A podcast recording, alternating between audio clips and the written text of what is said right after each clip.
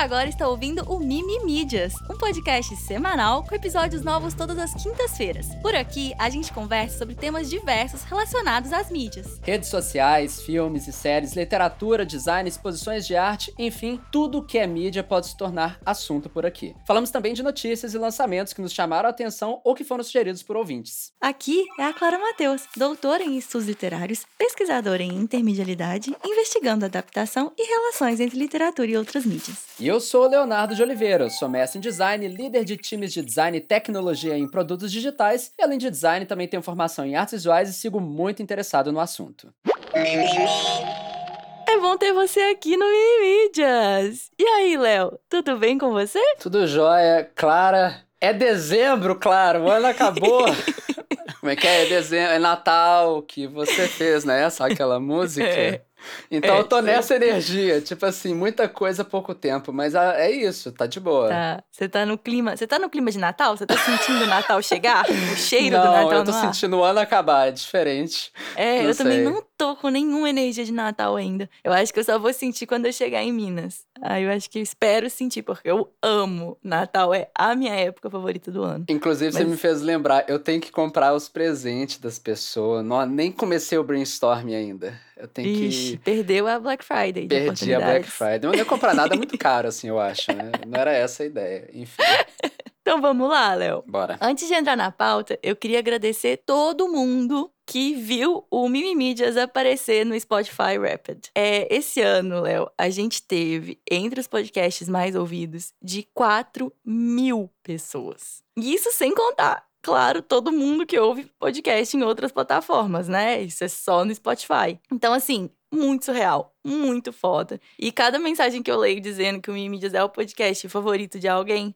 meu coração bate mais rápido, serião mesmo, assim. Então, antes de entrar na pauta, eu queria agradecer. Muito obrigada por ouvir Mimimídias, muito obrigada por indicar o Mimimídias por pessoas, por postar sobre o podcast em rede social, por mandar link do episódio por WhatsApp, que isso é uma coisa que a gente viu, assim, no rap do podcast, que foi muito feito em 2023, links enviados por WhatsApp, então muito obrigada por isso. E obrigada por quem assina o Mimimídias no Catarse, na Aurelo. Então, é isso. Em 2022, o podcast ele já tinha crescido muito com relação em 2021. E em 2023, a gente teve 70% mais download que em 2022. Sem contar o mês de dezembro, claro, né? Enfim, a gente só tem a agradecer, sério mesmo, por tanto apoio e tanto carinho. Fantástico mesmo. Então me conta, Léo, o que, que você trouxe pra gente conversar hoje? Então, Clara, eu acho ótimo que você começou dessa forma, porque eu vou falar da retrospectiva do Spotify maravilhosa. Sim, muita gente tava pedindo pra te ouvir falar sobre isso, né? É. Fazer uma análise. Porque, além disso, porque de fato, muito obrigado, galera. É fantástico, dá um calor no coração. Muito, muito, muito massa ver vocês compartilhando. A retrospectiva do Spotify, ela tem um design interessante. É isso, assim. Eu queria fazer a análise dessas peças. E aí, claro, assim, agora falando de uma perspectiva mais pessoal mesmo, assim. O que, que, que você achou da retrospectiva desse ano, assim? Como que foi a sua? Você quer compartilhar? Não quer? Não sei. Então, eu acho que esse, esse lado é interessante, né? Que a gente tava conversando no, no grupo dos assinantes. E aí, alguém falou, acho que foi o Clélio, né? Tipo, ah, seria legal ver quais são os podcasts que vocês mais escutam. E eu fico com muita vergonha. Tipo assim, eu sinto que é uma barreira. Tô aqui falando várias coisas da minha vida, abro um Que tanto de coisa, tanto de ideia. Mas isso eu sinto que eu tenho vergonha. Eu, eu não quero falar. Tipo assim, eu sinto que Justo. é, parece que alguém tá me olhando mexendo no computador, sabe? É, eu me sinto assim, ai. É, aí então eu, falo alguns, né? Um dos, um dos podcasts que apareceu na minha retrospectiva é o é, Celebrity Memoir Book Club, que é aquele que eu Uhum. indiquei aqui pra vocês e tudo mais. Mas mostrar o print, tipo, exatamente a ordem, o que, que são as coisas, eu me sinto um pouco invadida. Agradeço muito todo mundo que compartilhou e que tinha vídeos no topo, mas eu sinto que a gente. É engraçado, né? Cada pessoa se sente de alguma forma com compartilhar informações sobre si mesmo. E as coisas que eu escuto, eu sinto que é tipo assim, ai meu Deus, é minha privacidade. Justo, justíssimo. Porque é exatamente isso que o Spotify tá fazendo. Ele tá te vendo mexer, né? E aí tá É. vendo se você quer contar pros outros. mas não precisa o resto todo ver Não também, né? Já precisa, que eles já estão me precisa. espiando.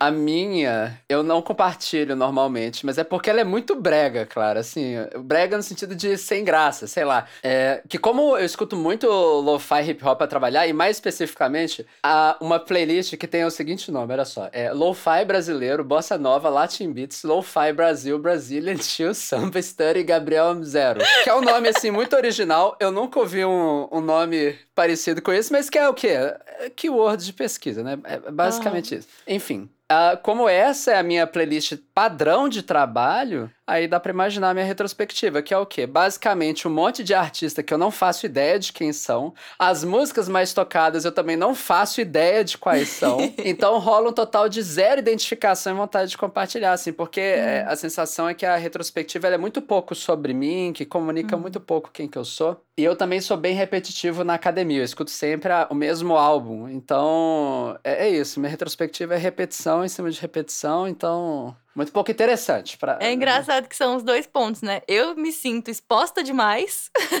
eu me sinto exposta de menos. E você é. sente que não tem nada a ver com você, enfim. É, é, péssimo. Mas enfim. Mas eu queria falar, Clara, do design da retrospectiva do Spotify. E aqui eu queria pegar dois aspectos, tá? O primeiro é a estética mesmo, que eu acho que a retrospectiva do Spotify, por ela vir no finalzinho do ano, assim, novembro para dezembro, é, é, ela é um bom preditor de tendências pontuais para o ano seguinte. A gente às vezes vê isso se repetir. E segundo, eu queria falar um pouco, só um pouquinho, do aspecto da experiência do usuário da retrospectiva, né? Porque, assim, quais são as estratégias que provavelmente eles estão usando para serem mais compartilhados. E eu acho isso interessante, eu acho que pode ter algumas lições aqui. Bora lá? Uhum. Beleza. Primeiro sobre a estética. A retrospectiva do Spotify, como normalmente é, ela foi muito colorida e meio polarizante em termos de cores e linguagem visual. Eu consigo imaginar que muita gente deve meio que torcer o nariz pro que estava vendo, porque tem uma base meio anti-design, com uma estética bem não convencional e até meio brega, assim. Quando a gente vai abrir a retrospectiva do Spotify, tudo começa com um botão escrito retrospectiva, lá na, na sua home, né? E com uma linha em arco-íris vibrante holográfico, já avisando um pouco do que tá por vir. Isso se você não viu o banner central, né? Eu não tinha o banner central, era só o botão ali no canto, eu acabei clicando. Aí quando a gente abre, o que a gente vê é uma sequência de stories dentro do app do Spotify com diferentes pranchas que variam em cores e elementos visuais, mas que compartilham algumas características em comum. As cores, elas têm uma base predominante de pastel verde, que é uma cor muito difícil de usar. Verde, sim, também, eh, sei lá, não, não, normalmente não fica legal. Pastel roxo, amarelo, roxo escuro e preto. Não é muito convencional essas combinações.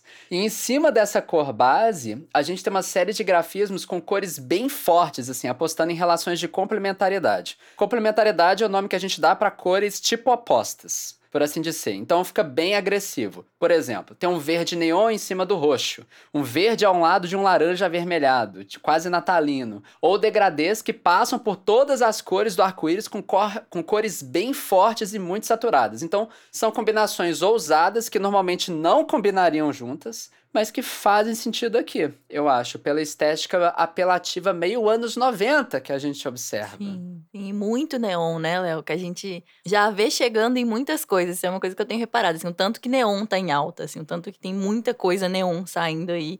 E aí eu sinto que esse Rapid, ele tá muito neon. Muito neon, muito neon. E o Mimimi diz o quê? Ele é meio neon, então a gente tá dentro aí, ó.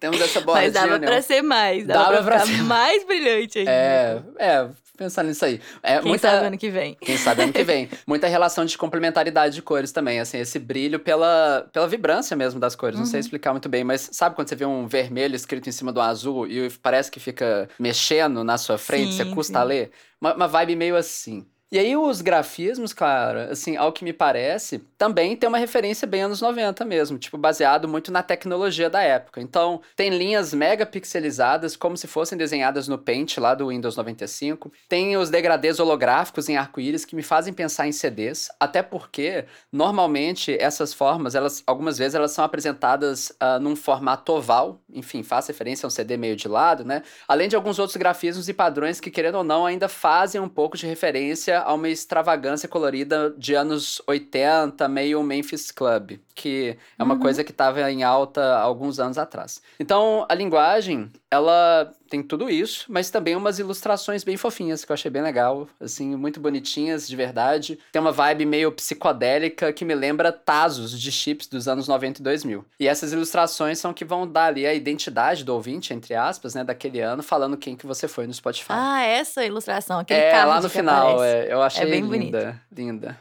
E essa é a linguagem, assim, alguma observação ou percepção, Clara? Você falou do neon, né, que tá vendo muito. Então, a minha percepção, eu acho que ela revela bastante sobre como foi. Eu não reparei. Ok, Foi meio que invisível pra mim esse aspecto. Inclusive, eu só lembrei que era uma coisa que você gosta e se interessa pela, pela, pela visualidade desse, da retrospectiva, porque eu vi nas redes sociais várias pessoas falando disso. Ah, será que o Léo vai analisar e tal? Vi Algumas pessoas falaram sobre isso. E aí eu falei, gente, é mesmo. Isso costuma ser uma coisa de interesse do Léo. E esse ano, diferente de anos anteriores, não me chamou atenção em nada. Então eu acho que acaba sendo é, talvez uma questão de que essa vez eles tenham sido um pouco mais conservadores em termos de não estar tão fora do que tem sido feito, sabe? Atualmente. Eles não estão se destoando tanto, eu acho, como projeto visual. É, eles foram muito criticados, não sei se ano passado ou retrasado, que aquele gráfico que mostra os estilos de música que você Sim. mais ouve, eu não sei se vocês lembram, mas eram umas letras espremidonas, assim, não dava pra ler. E era intencional. E eles tinham uma legenda do lado. Pra você, porque, tipo assim, de fato o gráfico não era pra ler, por mais que era escrito.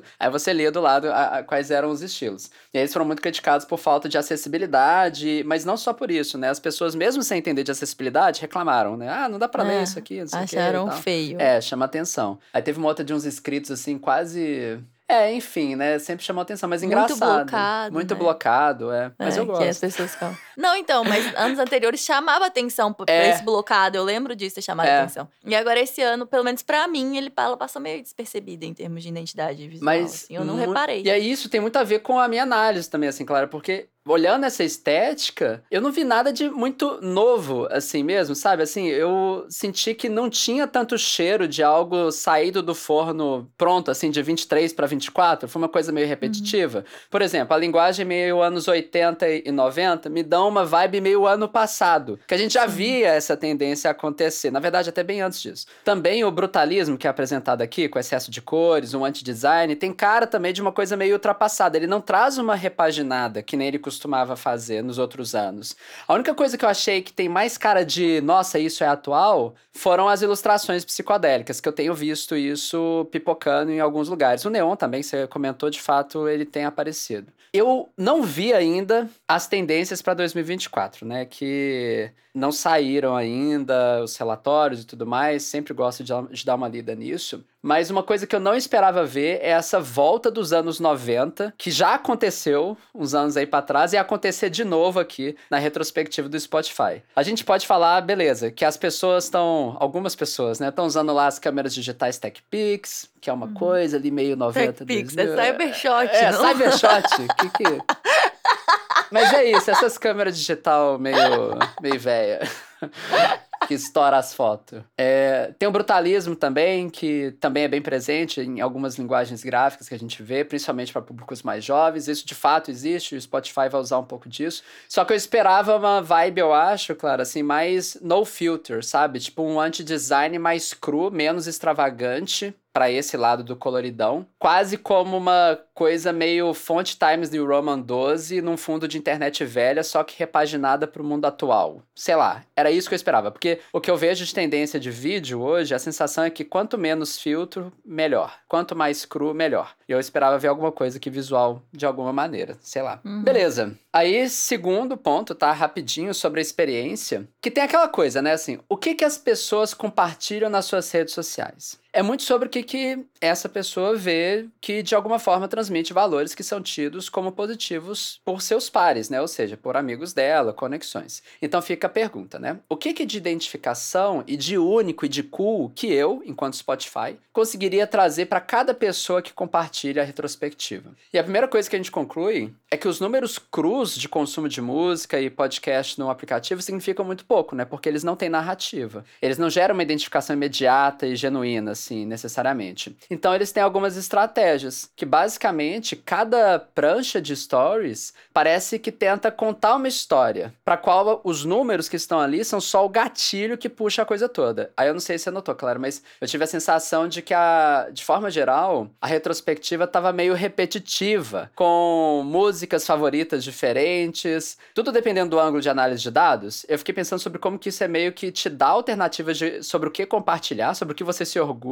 para fazer com que você compartilhe alguma coisa, assim, não deixe de compartilhar. Uhum. Sim, sim, eu acho muitas oportunidades de compartilhar. Uma tela para compartilhar, qual que é o seu podcast favorito? Uma que é a minha favorita de ter visto vídeos das pessoas, na, na lista das pessoas. Mas assim, é uma tela que é, que, que é o seu perfil. Então, até uma pessoa, tipo eu, assim, essa tela eu mandei no, no, no grupo, né, dos assinantes, falando que eu sou uma pessoa que ouve álbuns inteiros. Então, que ela fala menos sobre você, ela, para quem quem tem esse, um pouco essa timidez aí. É, então, eu sinto que realmente faz todo sentido. São muitas oportunidades de compartilhamento, né? E é muito interessante, por exemplo, eu falei que eu não me identifico, né, com a minha é, playlist lá, né, com a retrospectiva. Aí ele me deu duas opções de música favorita, basicamente, assim. Eu não sei por como, de onde que ele tirou a segunda música, por que que ele me deu ela. É, eu, eu, poderia ter lido com mais cuidado, né? Mas tem uma que de fato é que eu mais ouvi, que é uma de lo-fi qualquer coisa, uhum. que é a primeira da playlist que eu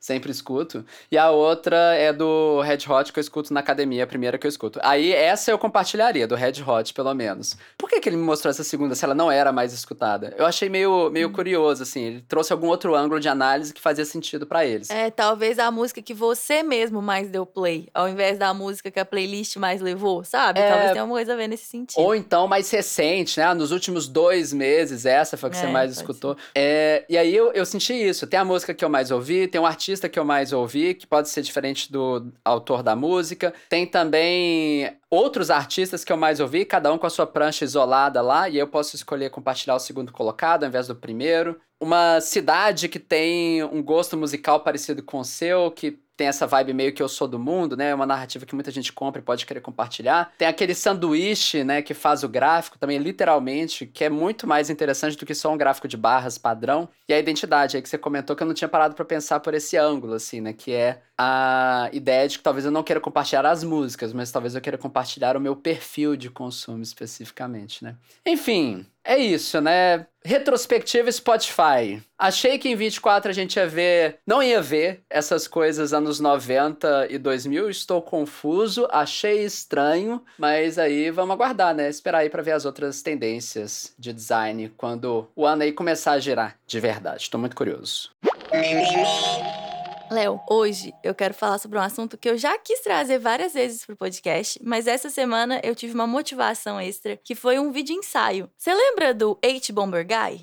Sell their houses to who, Ben? Fucking Aquaman! Eu vi você compartilhando nos stories e eu lembro do rosto dele. Eu não lembrava do ah, nome dele. Então, ele é um vídeo ensaísta muito foda, dessa galera da Inglaterra que faz vídeo ensaios, enfim. Vídeos ensaios muito legais, muito longos e muito pouco frequentes, né? Ele tem publicado uma média de um vídeo por ano. Uau. Porque é isso. É, porque produzir um bom vídeo ensaio não é uma coisa que se faz com pressa. Não dá para fazer sempre. Então, assim, quando ele lança um vídeo novo, é um evento. E aí, essa semana saiu um vídeo dele de quatro horas sobre plágio, é, especificamente plágio no YouTube. E no momento em que a gente está gravando, que é mais ou menos 48 horas depois da publicação, o vídeo já tem 4 milhões e meio de visualizações. Daí, assim, antes de entrar nos detalhes sobre o vídeo dele, eu quero dar um contexto de por que, que esse assunto está me incomodando e por que, que eu estava querendo trazer antes pro, pro podcast. Você já sabia ou já reparou, Léo, que plágio corre solto no TikTok? Interessante. É, não necessariamente, mas, mas sim, existem repetições de padrões, né? Linguagens, formas. É, de conteúdo mesmo, acho que eu já vi repetido por mais de uma pessoa, sem ser recuperando um recorte, né? Acho que sim. Hum. Então, é porque é surreal. Hum. Tem muito plágio. Isso que você falou da, é, dos formatos e tudo mais. Mas, assim, é realmente pegar o que alguém fez e fazer de novo igualzinho, sabe? Tem muito isso. E eu acho, pensando sobre isso há um tempo, como eu venho pensando, eu cheguei à conclusão de que eu acho que tem a ver com a estrutura da rede. Porque antes do TikTok ser lançado como TikTok no Ocidente, existia um aplicativo chamado Musical.ly, né? Que era um aplicativo de vídeo muito curtinho, de 15 a 60 segundos, e que ele era basicamente de lip sync, né? Tinha vários trechos de música e áudios no geral, e os usuários gravavam vídeos interpretando esse áudio, mexendo a boca, dançando, atuando, enfim. Você lembra desse aplicativo? Do aplicativo não, mas do conceito sim. É, aí, enfim, tinha esse aplicativo e aí ele foi vendido para a empresa que é o TikTok e o Musical.ly passou por um rebranding e se tornou o TikTok. Eu nunca cheguei a baixar o aplicativo, mas eu lembro demais das propagandas. Eu vi muita propaganda do Musical.ly. Eu acho que passava até na TV, é, mas eu lembro de ver muito na internet também. E geralmente as propagandas tinham o mesmo formato, que era o áudio é, do início ao fim, mas com vários cortes de vídeos diferentes, de pessoas diferentes, usando esse mesmo áudio. Então, basicamente, era o mesmo vídeo sendo feito por várias pessoas. Basicamente era isso. É aquela repetição com diferença, sabe? Uhum. Quase igual, mas com um nível de variação. Então é assim que é a história do aplicativo. O aplicativo surge assim. E o TikTok ainda meio que funciona assim. Uma das coisas que você pode fazer e que é muito feito é usar o áudio de uma outra pessoa para fazer um lip sync. Seja esse áudio, né, de um filme, de um meme, uma música, um outro usuário do TikTok e tal. E aí tem as trends, e, e, basicamente, trend é um nome que se dá para várias pessoas fazendo o mesmo vídeo, muitas vezes usando o mesmo áudio. E aí, seja dança, maquiagem, seja transição legal, isso é uma coisa do TikTok que é interessante. As pessoas inventam uma forma de fazer transição e as outras pessoas repetem e copiam, enfim. E as pessoas normalmente vão traduzir trend, explicar o que é uma trend, falando que é um tipo de vídeo. Só que eu acho que é além disso, eu acho que é mais que um tipo de vídeo. Tipos de vídeo, no meu entendimento, são tipo gameplays, vídeo ensaios, vlogs, get ready with me. Isso é um tipo de vídeo, Uhum. sabe? Só que trend, muitas vezes, tem até um modelo pronto que você abre no aplicativo de edição e só substitui por imagem sua, sabe? Então, assim, é muito mais do que um tipo de vídeo. Eu acho que é meio que o mesmo vídeo. Então, a forma como a plataforma do TikTok funciona naturaliza fazer vídeo igual ao das outras pessoas. É, não, ela não valoriza a criatividade, o diferente. Ela valoriza o mesmo, porque ela coloca tudo na mesma caixinha, né? Então, se você gosta de um, você possivelmente vai gostar do outro. E para fazer essa indicação algorítmica, ele valoriza a cópia, né? E que não era uma característica do YouTube, não era uma característica do Instagram. Eu sinto que é uma coisa muito própria do TikTok. Faz sentido para você isso, Léo? Faz, faz super, tô adorando a, a- o mergulho, assim, né, sobre isso. E, e eu acho legal, na verdade, assim, dessa- do que, que você tá discutindo até agora, porque eu, eu sinto que tem uma coisa de construção de um senso de comunidade, que você é, passa a fazer parte daquela repetição que tá acontecendo com todo mundo ao mesmo tempo, e tem uma inspiração interessante sobre uma cultura de remix, né, que é isso que você Uhum. falou, né, essa pequena repetição, só que com alguma diferença, e sempre tem algum, algum pequeno plot twist de alguma forma ali, visual, que está sendo utilizado. E que não, eu não lembro de nada igual isso no YouTube, por exemplo. Instagram também nada a ver, É, sei lá. quando tinha uma tendência, eu tô pensando tipo Harlem Shake, lembra disso? ok. Ou aham. se não, aquele Mannequin Shake. Challenge. Lembra disso? Que era todo mundo parado e andava. Sim, sim, Tinha ótimo. umas coisas assim, mas é muito diferente. É, e porque trabalhoso. É, é, e aí, assim, é muito trabalhoso. E você tem que fazer tudo de meio que inspirado, né? Meio como se existisse um roteiro, mas a criação passa por reproduzir muito artesanalmente todas as coisas usadas, as técnicas usadas. É muito diferente, assim. Não é Uhum. que o TikTok lançou a tendência, mas eu sinto que o TikTok resumiu muito o trabalho para se fazer parte de uma tendência, sabe? E eu acho que teve, tem muito a ver com o fato de que todo mundo no TikTok meio que é criador. Ele não tem essa lógica Isso. de tanto audiência passiva e pessoas criando vídeo. Por quê? Porque é muito fácil. Tipo, se você tem que só pegar o áudio e fazer igual, tipo, diminui muito essa barreira de que é pensar o que, que eu vou fazer, como eu vou fazer, que música que eu vou usar, que tipo de vídeo, que tipo de transição. Tudo isso tá decidido para você. Então é muito mais fácil todo mundo se tornar criador, né, dentro da plataforma. Perfeito. Mas aí, Léo, eu concordo com você. Eu acho tudo bem. Tipo, até aí eu acho tudo bem.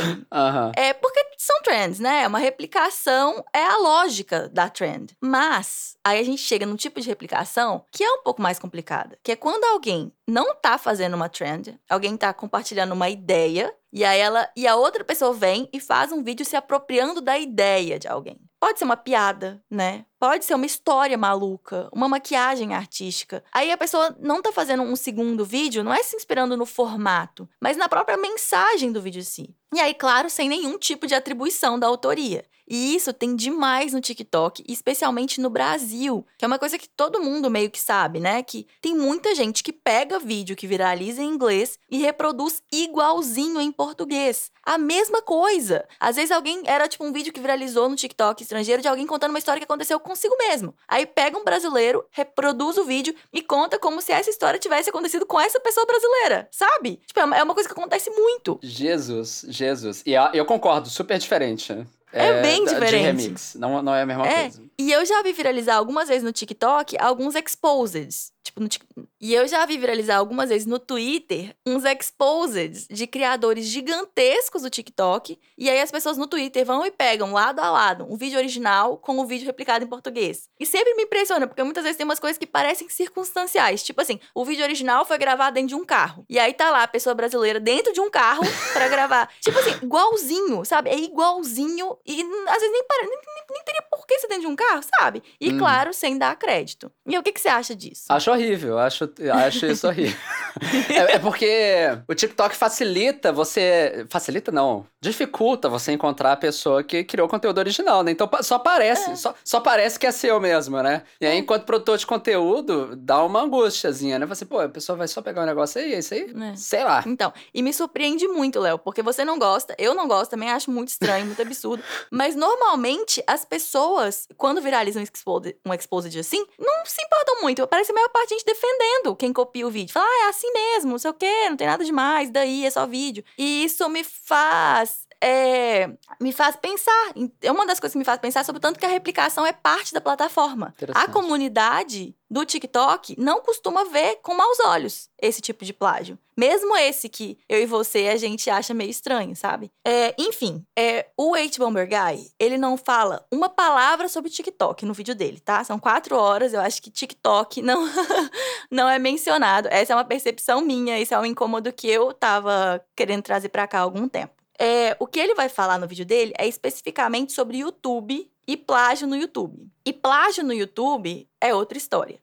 Mas é muito interessante que ele começa o vídeo, assim, mais ou menos no início do vídeo, ele vai falar por que, que esse assunto é importante. E ele vai falar sobre como é, isso é o trabalho da pessoa. Tipo assim, por mais que você que tá assistindo, e muitas vezes no TikTok, as pessoas que vão defender o plágio vão falar, tipo, ah, é só um vídeo, é só um TikTok. Tipo assim, a gente tá falando o TikTok, para alguém que é um profissional, o TikTok é o trabalho da pessoa. Aquele vídeo é o que aquela pessoa produz. E não dá para ficar mais sério que isso. Tipo, não dá para ser mais sério para aquela pessoa do que o vídeo do TikTok, que é literalmente a profissão dela. Então, não dá para não é uma coisa que dá pra gente descartar, porque é uma coisa que envolve trabalho, que envolve dinheiro, que envolve a carreira profissional de alguém, tanto de quem tá sendo copiado quanto de quem copia. Então, isso é uma coisa que ele fala sobre o YouTube e que tem que dá pra gente transpor pro TikTok, né? Mas enfim, o motivo pelo qual no YouTube é outra história é que e especialmente vídeo ensaio, né, que é o que ele tá falando no vídeo dele, é que normalmente exige edições muito mais complexas. E vídeo ensaio, por definição, tem um roteiro muito pensado e muito trabalhado. E aí o que acontece é que plágio é muito menos bem aceito pela comunidade do YouTube.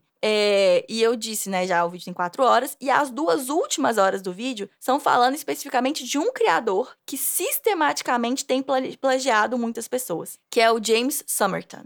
É, ele era um criador respeitado, admirado por muita gente, e fizeram uma estimativa que ele ganhava cerca de 100 mil reais por mês, somando o YouTube e Patreon para fazer os vídeos dele. É, e aí, depois do vídeo do Bomber Guy, ele já excluiu as redes sociais, já apagou o Patreon e deu uma sumida. O canal no YouTube tá disponível ainda, mas o cara é, foi tanto, foi tanto tão, tão negativo, tá todo mundo tão é, impressionado com o que ele acabou revelando ali, o nível de plágio e tudo mais, que o cara meio que, que deu uma sumida aí. Mas eu acho que essa parte do vídeo, que é o Exposed, ele interessa menos pra gente no geral, né? Eu me interesso mais para discutir algumas coisas interessantes que ele vai falar sobre plágio no geral, mas você quer falar alguma coisa? Ah, achei 100 mil reais muito dinheiro. Caraca, Por tipo assim, mês, assim, é. em cima de plágio, né? Eu uhum. fico pensando, porque eu lembro de outros casos, assim, eu lembro de uma moça também que ela foi muito atacada porque ela tinha plagiado um, uma outra pessoa também. É, essas histórias, né? Mil histórias, hum, assim, no, no YouTube. Quanto que de fato não é aceito.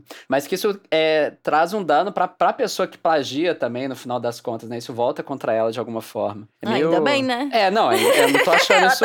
Isso chama consequência dos é. seus atos. é, exatamente. É. péssimo. Mas eu, eu fico pensando sobre isso também, os incentivos da plataforma e a responsabilidade da plataforma sobre esse tipo de, de, de ação também, assim, não sei, fico é, perplexo. São dois, assim. É, são dois pontos que ele, ela, ele levanta muito bem, assim, será que o YouTube deveria ter plataforma, é, formas de diminuir o plágio? É. E ele pessoalmente acha que não. Ok, interessante. Porque o copyright, ele já. A forma como funciona o copyright no YouTube já é tão usada pro mal, Uhum. já é tão. A gente já assume sempre que, é, que é, tá sendo, é isso, explorada negativamente por umas empresas estranhas e tudo mais, que ele fala, tipo, não precisa de mais uma ferramenta fazendo coisa errada, sabe? Perfeito. É, mas é, tem algum outro ponto que você falou que, ah, tá, sobre a pressão da plataforma. Que ele fala justamente isso. Existe uma pressão, tanto da audiência quanto das plataformas, para produzir sempre. E vídeo ensaio não permite essa frequência. Tipo, não tem como você fazer um vídeo ensaio toda semana, fazer um vídeo ensaio bom todo mês. É até isso, até todo mês é difícil, mesmo para quem se dedica exclusivamente a isso. Então fica uma pressão para fazer um tipo de coisa que não dá para fazer. O que que dá para fazer? Dá para plagiar. Então o que que a pessoa faz? Plagia. E é horrível, né? Porque, enfim, é melhor não fazer nada, né? É, mas aí assim, a primeira coisa que ele vai falar sobre plágio no geral, que eu acho muito massa, é que plagiar, muitas vezes, nos exemplos que ele, que ele vai mostrar, é copiar um texto e para tentar disfarçar que você copiou, fica mudando palavras sobre. é, mudando sinônimos. Tipo assim, eu vou copiar esse parágrafo e para ninguém ver que eu copiei, eu vou ficar substituindo várias palavras por sinônimo. Você dá uma camuflada, né? E o resultado é sempre uma escrita estranha, porque não tem como você ter um resultado legal a partir disso. Por mais incrível que você pegue um texto original, se o seu esforço é ficar trocando todas as palavras, tipo, isso é uma prática horrível de escrita que só vai ter resultado horrível. E aí ele sempre dá, ele deu alguns exemplos e os textos plagiados, eles são ridículos. Eles são desnecessariamente palavrudos, a sintaxe pouco natural. O texto era bom por causa das palavras e por causa da forma como elas estavam organizadas. Ideia é parte da comunicação. Então, é um texto ser bom, um ensaio ser bom, é ele é parte dele, é escolher palavras, né? Que ele, ele funcionar de forma eficiente, para ele ser tocante, é, ele tem as palavras que precisam ter. Então, se você tem que substituir as palavras certas, as palavras apropriadas, para falar usando sinônimo, isso é uma das formas mais eficientes de garantir que você vai escrever um texto merda. E ele fala também sobre o chat GPT. Tipo assim, ele poderia automatizar esse processo, né? Você pega a transcrição do vídeo de alguém e fala pro chat GPT fazer uma derivação. E por mais que o chat GPT pudesse automatizar isso, o que ele vai fazer é a mesma coisa. Ele vai procurar sinônimo, vai substituir e invariavelmente o resultado vai ser uma bosta, porque é o mesmo processo escrito, de escrita horrível. Tipo, é impossível escrever assim, ativamente evitando algumas palavras, que são as palavras mais apropriadas, sabe? E eu nunca tinha pensado nisso, mas faz todo sentido. Todo sentido, todo sentido. E eu. É, a gente é muito intencional, né, Clara? Assim, pensando até mesmo, assim, vamos falar sobre as pautas que a gente tem aqui no podcast especificamente. A gente é muito intencional sobre algumas abordagens e algumas palavras que a gente utiliza Sim, em alguns super. momentos. Muito, É. muito intencional. Não É. parece. Eu até perguntei outro dia, assim, pra uma pessoa que escuta o podcast, assim: você consegue perceber que a gente tá lendo? Eu falei assim, não. gente, então, desculpa, é muito spoiler. Às vezes a gente tá lendo, tá? É, Tem É. muita coisa natural. É assim. muito Enfim. trabalhado. É muito trabalhado. As pautas do podcast são muito trabalhadas. A gente não fala qualquer coisa, não é Não. uma conversa solta. Porque não dá pra ser, preparado. porque a gente tem. É que a gente tem um rigor. A gente não quer trazer Isso. desinformação. E pra Isso. não garantir que tá tudo certinho, a gente tem que pesquisar, a gente tem que Isso. garantir, a gente tem que checar. Então não é tipo, ah, liga, a gente liga o microfone e sai falando. Eu tinha a sensação de que as pessoas sabiam que a gente Não, eu, preparava eu fiquei muito bem. a surpreso. pauta. Eu acho assim que a gente é muito natural, Clara. Estamos de Aham. parabéns, estamos de É, parabéns. gente, desde 2017, né, Léo? Alguma Pô. coisa a gente tinha que ter aprendido. É. E a gente remixa muito, tá, gente? Assim, ao longo da con- vai Isso aqui é conversa, isso aqui não É não é, scriptado, né? Mas. E aí no vídeo, mais ainda. É, Nossa Senhora. ainda. A, é a, a, a frase que conclui tem que ser a frase que conclui. Não tem nenhuma outra que substitui. Tem- exato. Então, ele tem muita razão do que ele fala, de tipo, que essa é a pior forma de escrever. Tipo, é a forma garantida de que seu texto vai ser horrível. Você pegar um texto bom e tentar substituir as palavras por outras palavras. Enfim. E aí, a segunda ideia sobre plágio, muito legal que ele levanta, é que pessoas que se recusam a citar suas fontes, muitas vezes elas fazem isso porque elas se acham melhores que suas fontes. É que o plágio é uma evidência de arrogância. Porque tá tudo bem citar alguém, se inspirar em alguém. Aqui, eu não tô aqui falando, ó, o H. Bomber Guy fez um Uhum. vídeo muito legal, tô aqui trazendo. Gente, qual que é o problema? Você que tá ouvindo, me acha menos porque eu tô falando de alguma coisa baseada em alguém? Claro que não. É assim que é uma conversa. Sempre foi assim. A gente tem referências. Enfim, a, a única coisa que justifica, né, alguém se recusar a fazer referência das pessoas que, que tá falando, né, é a pessoa achar que ela tá se inspirando em alguém que não merece ser citado. E faz todo sentido, Léo, porque eu fiquei pensando no meu completo constrangimento de ter citado o Léo Dias aqui no podcast quando eu fui falar da exploração da Larissa Manuela. Porque uhum. naquela época, o Léo Dias foi de fato quem fez, conseguiu uma boa entrevista sobre o recorte. Ele fez uma apuração interessante, sabe? Então eu citei o cara, pedi desculpas por isso, mas citei.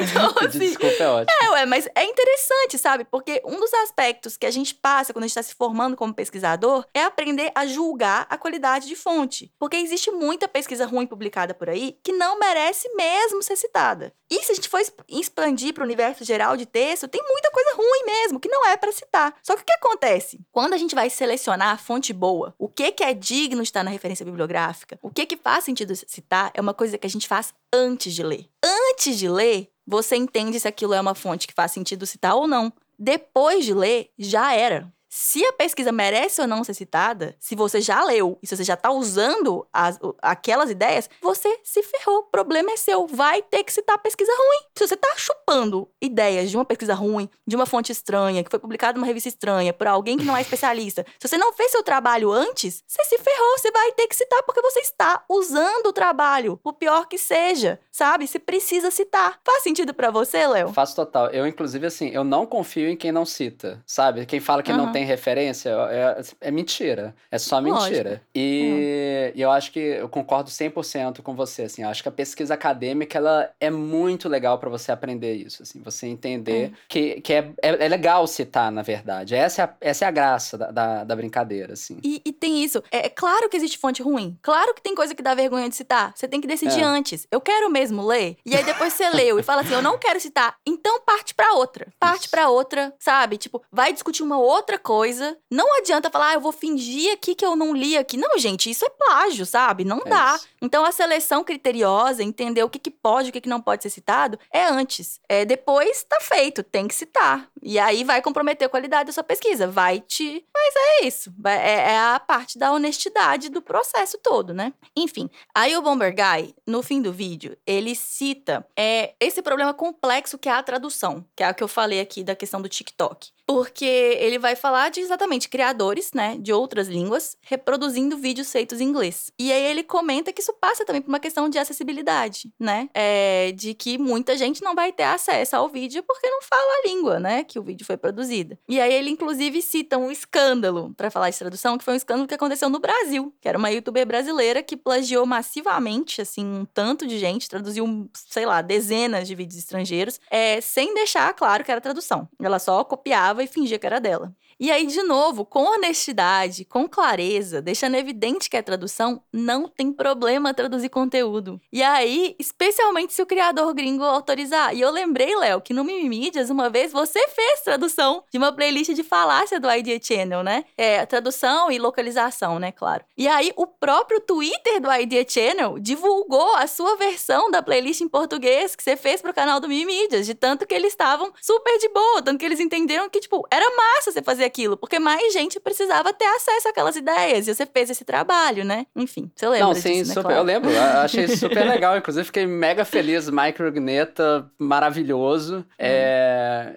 é, repostando lá e tudo mais. Meu trabalho, ele, ele teve um quê de tradução, mas não exatamente. Teve outras coisas também. Mas sim, mas sim, total. Eu acho que é sobre isso. Transparência, né? Contato, comunicação. Não pode fingir que é seu, né? Eu acho que é meio isso, lógico. talvez. É isso, é lógico. Então, assim, aí, Léo, o que eu quero dizer, assim, tem mais alguma coisa que você quer dizer sobre tudo isso? Não, achei, achei ótimo o assunto e muito espinhento, inclusive.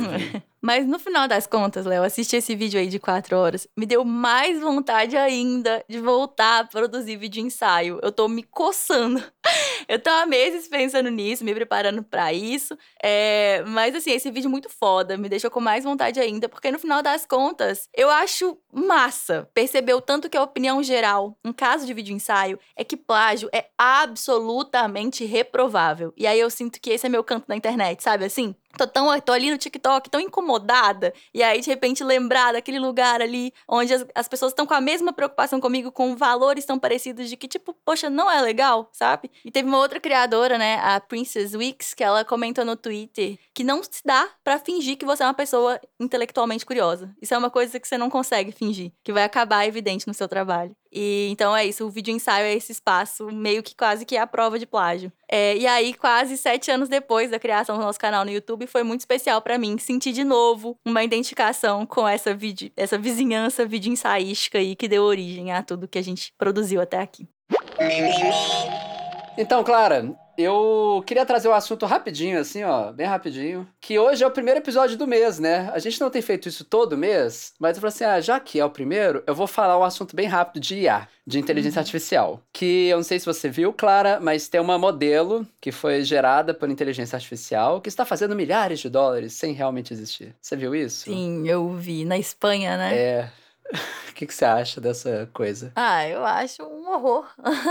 eu acho um horror, mas eu acho que é uma pauta legal de você trazer logo depois da do vídeo ensaio. É sério. Uh -huh, porque okay. mostra a superficialidade de alguns tipos de conteúdo, entre aspas, da internet. Nossa. Que é tipo assim, tão e tão não relacionado ao trabalho específico de alguém que você pode só reproduzir ao infinito com um robô e as pessoas vão acreditar que aquilo é uma, um ser humano, porque, enfim. É uma casca sem recheio, assim, né? Eu acho Exato. que superficialidade é. É, o, é definiu, assim. E aí, claro, eu vou ler alguns quotes de uma reportagem da Exame. Eu li algumas outras, mas acho que da Exame toca numas coisas que são interessantes, enfim, né? Pouco de contexto, né? Basicamente, a ideia é que essa agência de influências lá da Espanha, ela é uma agência de influências criados por IA, tá? Especificamente, uhum. chama The Clueless. Criou essa influência fictícia aí para as campanhas. Aí na reportagem lá da Exame, que fala do tema, tem o subtítulo que a gente lê que fala o seguinte, abre aspas.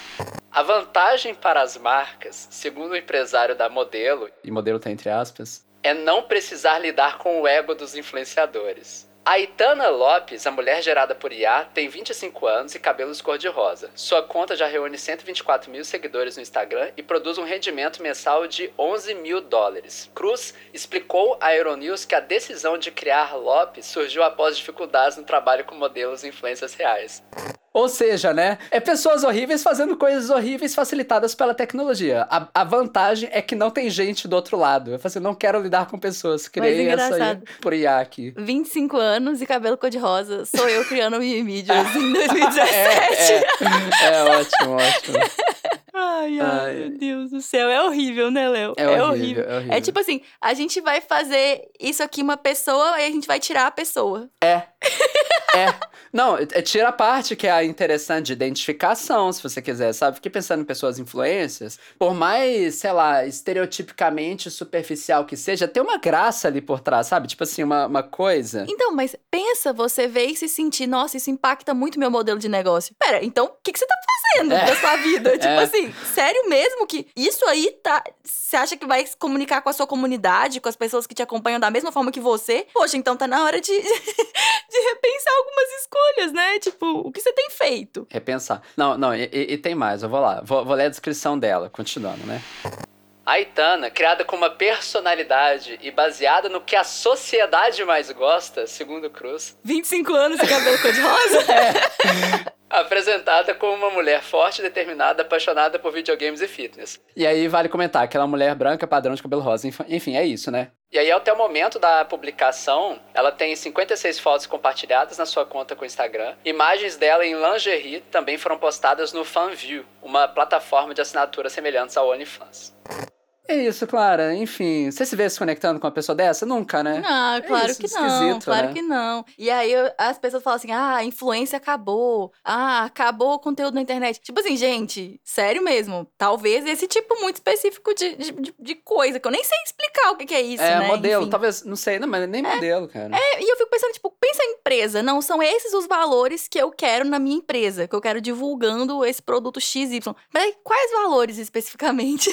É. tipo assim, o que, que é que você tá querendo se conectar? O que, que essa pessoa pode criar pra você? O que, que ela traz pra conversa? Sei lá, enfim. É... Não traz nada. Eu entrei Nada. no site da The Clueless e aí tem lá, tipo, os. Agora eu não copiei isso, né? Mas enfim, tem os valores e missão deles. Aí eles falam sobre autenticidade, é, sobre trazer diferentes é ótimo. culturas, diferentes culturas Nossa e Senhora. perspectivas únicas. Aí eles têm duas modelos que é tipo assim, é a mesma pessoa duas vezes, como se fosse. Muito. Tudo muito esquisito. O que eu quero comentar assim, eu acho que aqui a abordagem apocalíptica de IA, etc., nem cabe, não tem nada a ver. Eu acho que isso não, é impossível de ser capaz de acabar com o trabalho de pessoas influências, assim. Da mesma forma que, sei lá, ah, cantores digitais também não encerraram cantores de carne e osso, porque, enfim, tem o seu apelo, tem um nicho específico, mas é uma coisa muito diferente. O que me indigna nessa história é a audácia e a motivação cocô das pessoas que criaram essa coisa. É isso. Achei tudo horrível. Ponto. é, ô, Jace, é uma estrela. Uma estrela. Uma estrela. Antes da gente ir pro e-mail, eu só queria dizer que se você quiser, você pode ouvir mais um episódio do Mimídias essa semana. Porque essa semana a gente lançou um episódio sobre a vida depois do doutorado. Desde a minha defesa, muita gente me pergunta, né? E agora? Depois do doutorado, o que você vai fazer? Vem o quê? Enfim. Aí nesse episódio exclusivo, a gente conversa sobre concurso público, de provas e títulos para professor de magistério superior, né? Para essa carreira no magistério superior. E que é uma das etapas do concurso para É uma etapa incontornável para quem pretende seguir com essa famigerada carreira de professora universitária numa universidade pública. Então eu reuni e organizei todas as informações que eu tenho sobre o concurso para desmistificar esse processo que é bastante complexo. E aí esse episódio está disponível para os assinantes na aurelo.cc barra ou catarse.me barra. E aí, Léo, partiu o Mimimail? Partiu! Acho que não é surpresa para absolutamente ninguém que o assunto Tinder, em conjunto com relacionamento aberto, Muito bom. foi um com do mais engajamento da história desse podcast, assim. Foi tanta mensagem, foi tanto comentário, até as pessoas lá no, no grupo do Telegram mandando seus próprios perfis do Tinder pra conversar sobre, sobre isso, enfim. É, nossa, teve... Foi difícil escolher o que trazer aqui, sabe? E o mais interessante que eu achei é que tinham dicas muito conflitantes sobre como fazer um perfil atraente no Tinder, Léo. Eu não É. te invejo nem por um segundo. Não, mas eu tô me divertindo, vai, vai, eu tô me divertindo. Tem, tem a sua graça. E, e, claro, só um parênteses, eu recebi mensagem no LinkedIn sobre o assunto. Achei ótimo, achei muito engraçado. Caraca, a pessoa achou que era próximo ali no, no LinkedIn. De fato, é, o LinkedIn ele é acessível, por incrível que pareça. Enfim, muito e aí bom. você muito recebeu muita mensagem sobre isso, então, essa semana É, também. é, foi, foi, foi, foi engraçado, foi legal. E aí, assim, dentre todos os comentários, eu escolhi dois pra ler aqui. Um deles foi irresistível, porque deixou meu coração muito quentinho, do Paulo Aranã, que ele escreveu o seguinte na caixinha do Spotify. Léo, meu depoimento encorajador sobre não monogamia. Cá em casa, somos eu, minha companheira, companheiro dela, e desde julho, nossa bebê Amora, que conseguimos inclusive registrar com o nome dos três. Muito bonitinho, muito bonitinho. muito lindo, meu Deus. E eu sou totalmente apaixonada por amor, né? E essa mensagem me deixou mole de amor, sabe? Acho muito foda ouvir sobre pessoas amando da forma que faz sentido pra elas e, enfim, acho muito lindo. E aí muito amor, muita saúde pro Paulo, pra companheira dele, pro companheiro da companheira dele e pra Amora. Que coisa mais linda. E aí também, Léo, rolou um e-mail que é pra matar os ouvintes de curiosidade. Oh, não. E aí eu vou ler por dois motivos. Um porque é realmente legal, mas o outro é um- uma pitadinha de sadismo de imaginar os ouvintes tentando adivinhar quem que mandou o Jesus. e-mail. Então vamos lá.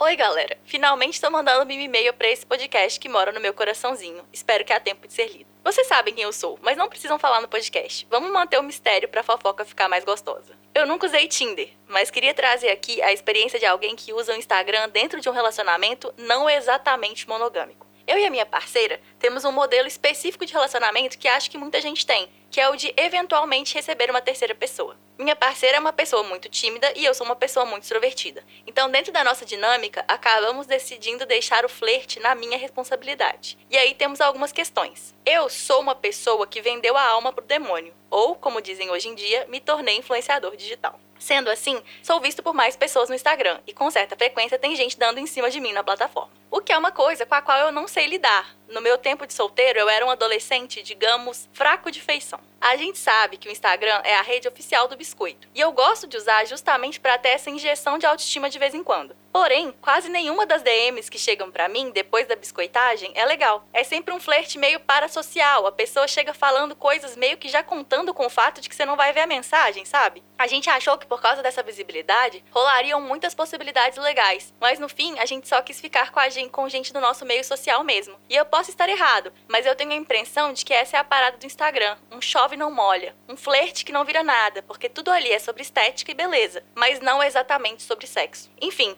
é isso que eu tenho para compartilhar por hora. Beijos. Adorei, adorei o depoimento. Muito legal, muito legal, é? eu acho. Ou, interessante, beleza, outra modalidade de relacionamento aberto, isso faz sentido. Ou não monogâmico, exatamente. É, vou refletir sobre essas ideias. E. É. Ah, eu queria falar não, sobre é Instagram e Tinder, mas. Não, vai. isso não é porque a questão da monogamia, o que é ser não monogâmico, isso é, uma questão muito, muito grande. É sério, é porque, tipo assim, é, tem muita gente que vai considerar que se existe uma hierarquia, um relacionamento principal já é monogamia, independente de qualquer outra coisa. Hum. Então, isso, enfim, não é essa conversa. Questões. Mas vamos lá, Instagram e Tinder. O Instagram é muito mais legal que o Tinder, vai. E É? não é a primeira vez. Eu acho, eu acho. Não, real, assim, tipo. é, acho que rola mais umas piscadelinhas assim e.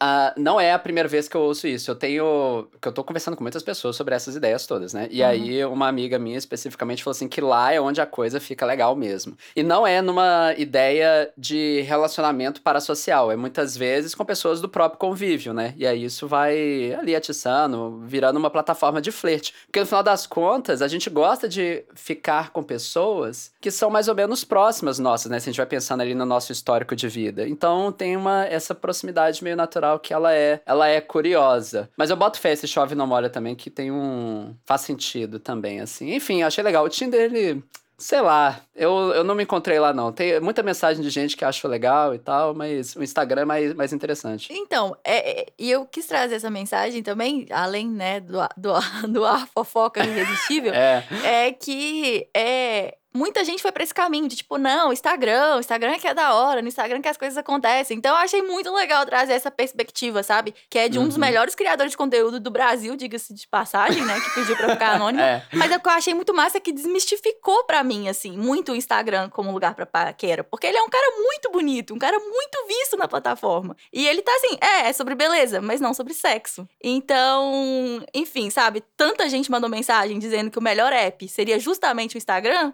que eu acho que não tá fácil é pra ninguém mesmo. é, é, pode ser, pode ser. Esse episódio é um oferecimento das nossas queridas pessoas apoiadoras. E aqui vai o nosso agradecimento nominal para quem apoia a gente com 39 ou mais reais mensais. Muito obrigada, Bárbara Biondini, Carlos Henrique de Andrade Braz, Cisara Nogueira, Raul Barros de Luna, Carlos Eduardo Barros, Mário Sérgio Firmo Silva, Francisco Manuel, Daniel Lemos de Moraes, Vitor Fernandes Neiva, Kaique Antonelli Maurano, Gabriel Nemer Neves, Ângelos Paixão e Caio Augusto Cunha Volpato. Muito obrigada, gente, de coração. Se você quiser comentar um dos assuntos que discutimos aqui no Mimimídias ou indicar um novo assunto pra gente abordar, saiba que a gente quer muito ouvir você. A gente tem salas no Discord só pra gente conversar sobre esses assuntos que a gente discute por aqui. Você pode entrar pra nossa comunidade e trocar ideia com a gente em discord.mimimídias.com. O Mimimídias só é possível graças às pessoas maravilhosas que apoiam o nosso projeto no Orelo e no Catarse. Então vem você também conhecer a nossa campanha em orelo.cc barra e catarse.me barra.